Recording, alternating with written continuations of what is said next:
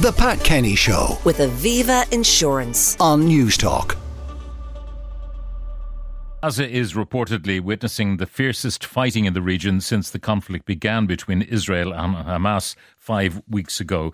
Joining me now to talk about what is going on is Professor Scott Lucas from the Clinton Institute at University College Dublin. Scott, good morning. Good morning. Good morning to you, Pat. Uh, Tell me about the uh, Israeli military campaign now, because they had focused on Gaza City, then they're moved uh, towards Khan Yunis, and they appear to be in the heart of the city. What's going on? So, you know, from a military point of view, Pat, the Israeli rationale is that the highest ranking Hamas leaders, uh, including Yahya Sinwar, uh, who they say is, you know, basically the commander, effective commander of Hamas forces, uh, are now in the southern Gaza Strip and are in Han Yunis. So the Israeli military is making the argument that they've got to actually go into the city. They've got to go into the tunnels uh, as well as above ground uh, because this is their ultimate target. You know, as Prime Minister Benjamin Netanyahu has said, to destroy Hamas. From a wider point of view, however, uh, the Israelis had said in phase one of their operation uh, before uh, the ceasefire that ended last Friday, they had said to the civilians of Gaza, look, we're, we're going to attack the north. That's where our operations will be. If you go to the southern Gaza Strip, you'll be safe. Now, quite clearly, that's no longer the case. And so the Israelis are now saying, you know, well, we're going to be attacking all across the Gaza Strip, but there are small areas on these maps that we're printing out, and uh, you civilians, you can go there uh, to these very, very small patches of land, and there you might be safe. Uh, as the UN said yesterday, you know, this is not scientific. Uh, this is not rational. This is not possible. Uh, the reality here is, is that we do have an Israeli campaign which is trying to take out Hamas's leadership, but at the same time, it is inevitable uh, there are going to be a high number of civilian casualties. Now, how close is Israel to losing any kind of international support uh, for its efforts, given the humanitarian disaster it is, you know, deliberately inflicting? Um, you know, they will say they're not deliberately targeting civilians, but that's the inevitable consequence of uh, the way they're approaching this. Uh, how close are they to losing that international support? They've lost the international support, Pat. I mean, I, I think if you look at the reality, this isn't just simply a reaction from the Irish Taoiseach, from Leo Varadkar, or from the Irish community. This is a reaction of most of Europe leaders, most of Europe's populations.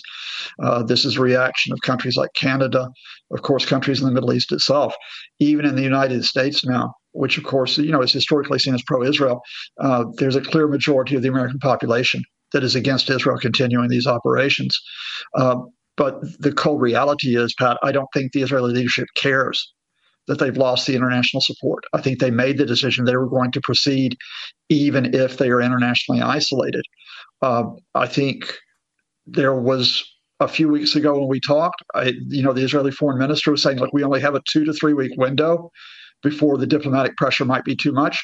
But I think the war cabinet has decided they'll plow ahead nonetheless. I'll add one caveat, important caveat to, to this, Pat, and that is even if Israel has lost a lot of political and diplomatic support, including from the Americans, while the Americans' leadership has been saying this past week, you have to limit the civilian casualties, the military reality is, and we've got this from American officials, is that the Americans have provided 15,000 bombs and more than 50,000 artillery shells to the Israelis. 100 of those bombs are bunker busters, you know, those bombs that are notorious for collapsing both buildings and underground structures. And significantly, more than 10,000 of those bombs are unguided. They're not precision weapons. You know, fact is, is that the U.S., even if it diplomatically has been trailing Israel to pull back, uh, has enabled, you know, Israel to move into this next phase of the assault. And as long as the Israelis have the armaments, well, they'll deal with the politics and the diplomacy later. Now, the tunnels we're uh, hearing about, uh, most of us have a, a, an image of a tunnel maybe below a cellar or whatever. But some of the hostage testimony seems to suggest that these tunnels could be maybe five stories down below the basement, uh, very, very deep tunnels indeed, which uh, might be impervious to bombardment. And I'm wondering how they would compare to the kind of tunnels that the North Vietnamese were uh, building during the Vietnam War. Well, it, that's a really good analogy, Pat, in terms of that the North Vietnamese, you know, were using these tunnels uh, to survive against the American bombing. Uh, they were using it, of course, to move around not just North Vietnam, but they were using these tunnels to be able to penetrate and go into South Vietnam itself. I think the distinction here is is that you know these tunnels that Hamas you know have been building up for years. This is a city underneath a city. Uh, you know, this is a way for Hamas uh, to survive, not just as a military force, but as an effective governing authority, governing from below ground. Uh, the Israelis are now saying, and this was part of their PR yesterday, to well, we'll flood the tunnels. You know, we'll flood the tunnels. That will take care of Hamas. That's easier said than done. So I think, again, as with so much of this war, it's one thing to say that you can destroy Hamas. Uh, it's another to actually be able to describe well exactly how are you going to do that even as the israelis are moving into han yunis um, and even if you destroy hamas let's say even if you wipe them out as a military force you know there will still be tunnels and more importantly there will be a, above ground a political vacuum who then will oversee Gaza if Hamas is gone. Now, they uh, are bent on destroying the Hamas infrastructure, but of course, they're destroying the ordinary infrastructure as well the buildings, the schools, um, the, the, roads that need to be repaired, power generation, uh, telephonic communication, all of that. So, a massive job to be done when all of this is, is over, um, but really a country in ruins. You know, during the, and you and I have discussed for years, uh, when the Assad regime tried to quell um, the opposition. And at the end of the day, the the Assad regime's philosophy, and they said this openly, was burn the country. Israel has carried out what are effectively scorched earth tactics, and we need to realize that. Uh, almost half of, of the hospitals in Gaza now are no longer in service. Those that are in service are at reduced capacity, sometimes providing only basic services. Almost every UN shelter has been hit, uh, or there have been areas nearby who have hit it. Uh, many schools have been hit, many mosques have been hit, and you know, and and the the most modern buildings in Gaza now are are rubble. Um, we can talk later on about what that means in terms of reconstructing Gaza. The question here is whether we even get to reconstruction. Yeah. Um, just one cold statistic, Pat. You know, Gaza has 2.3 million people in one of the most densely populated areas on Earth. 1.8 million are now displaced uh, more than 75% of the population, and they do not have homes to go back to, even if this war was to stop tomorrow. Now, the Israeli justification for uh, the attacks on Gaza uh, emanate from October the 7th. And, you know, they uh, had been showings of some of the activities of Hamas and others who entered Israel, uh, privately shown to journalists to show the horror of what was endured. Um, much of this is more public now with uh, testimony as to the use of sexual violence by uh, the Hamas insurgents and others who came across the border, uh, gang rapes, mutilation, genital mutilation, um, the summary execution of women, women being left naked from the waist down, uh, all of this uh, gruesome stuff, which um, had not been really made public, and even when it was made public, not necessarily acknowledged by people who would be supporting the plight of the Palestinians. Yeah, I, let's be very clear here, Pat, that, you know, I, I think it was very clear even at the time on October 7th that what Hamas had done was commit a war crime, um, war crimes, sorry, in the plural, that we were talking about the mass killing of uh, Israeli civilians, of foreign nationals, that we were talking about mass kidnappings, uh, that we knew, I think, even at the time of the attacks, that the, these these weren't clean murders. Uh, these were people that were mutilated, that were destroyed beyond recognition, and now we have the stories of sexual violence as well.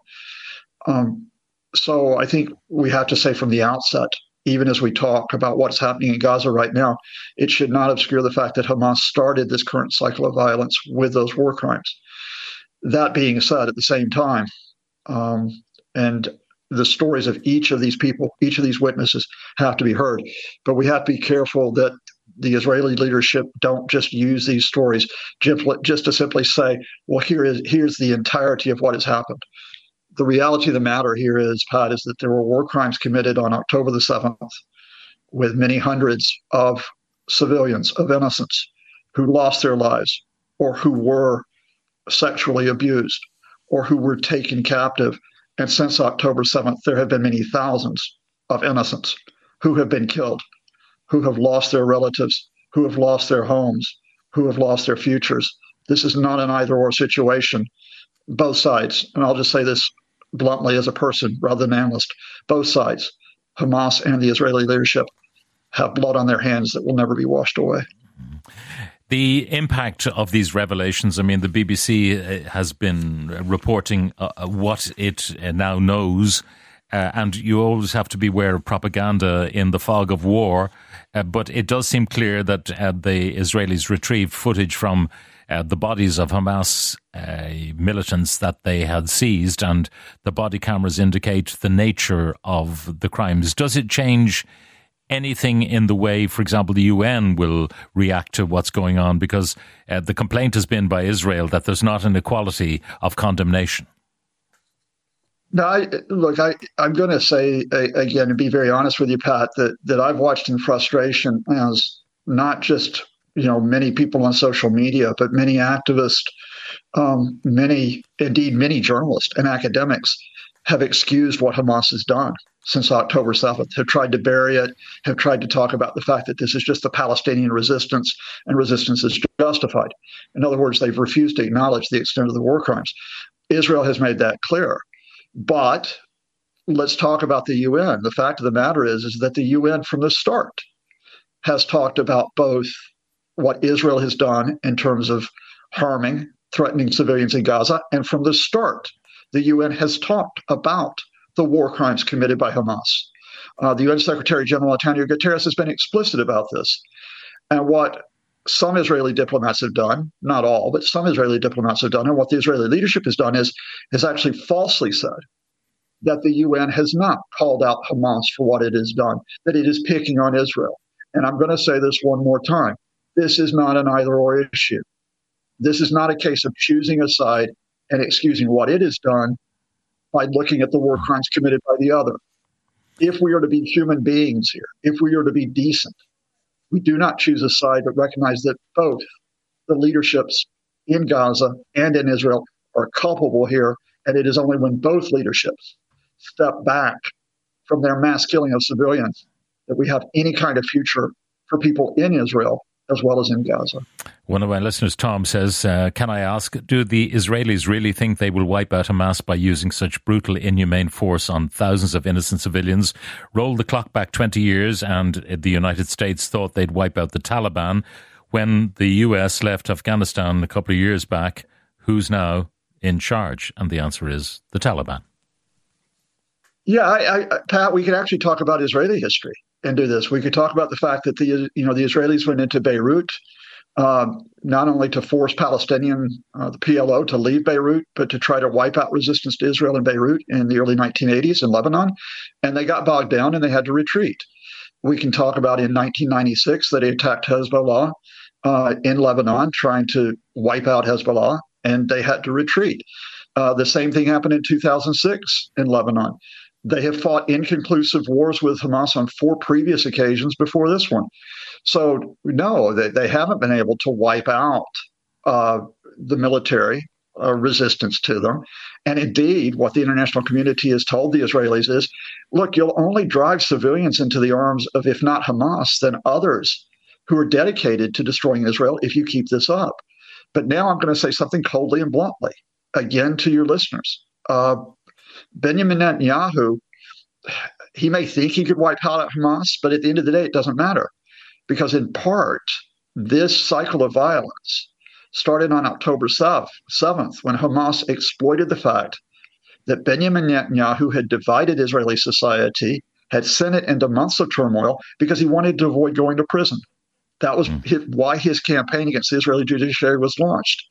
And so the Israeli leadership is invested in pursuing this campaign, even if they don't know where it leads. That's true for Benjamin Netanyahu. It's true for the defense minister, Yoav Gallant. And it's even true for the other member of the war cabinet, the former head of the military, Benny Gantz, even though he said, we don't have an end game here. He said that at the uh, at this last month, and so far Israel doesn't have an end game. But you know what? For political reasons, at this point, I don't think it matters to the war cabinet. Scott Lucas, professor and political analyst at the Clinton Institute at University College Dublin. Scott, thank you very much for uh, joining us. The Pat Kenny Show. With Aviva Insurance. Weekdays at 9 a.m. on Newstalk.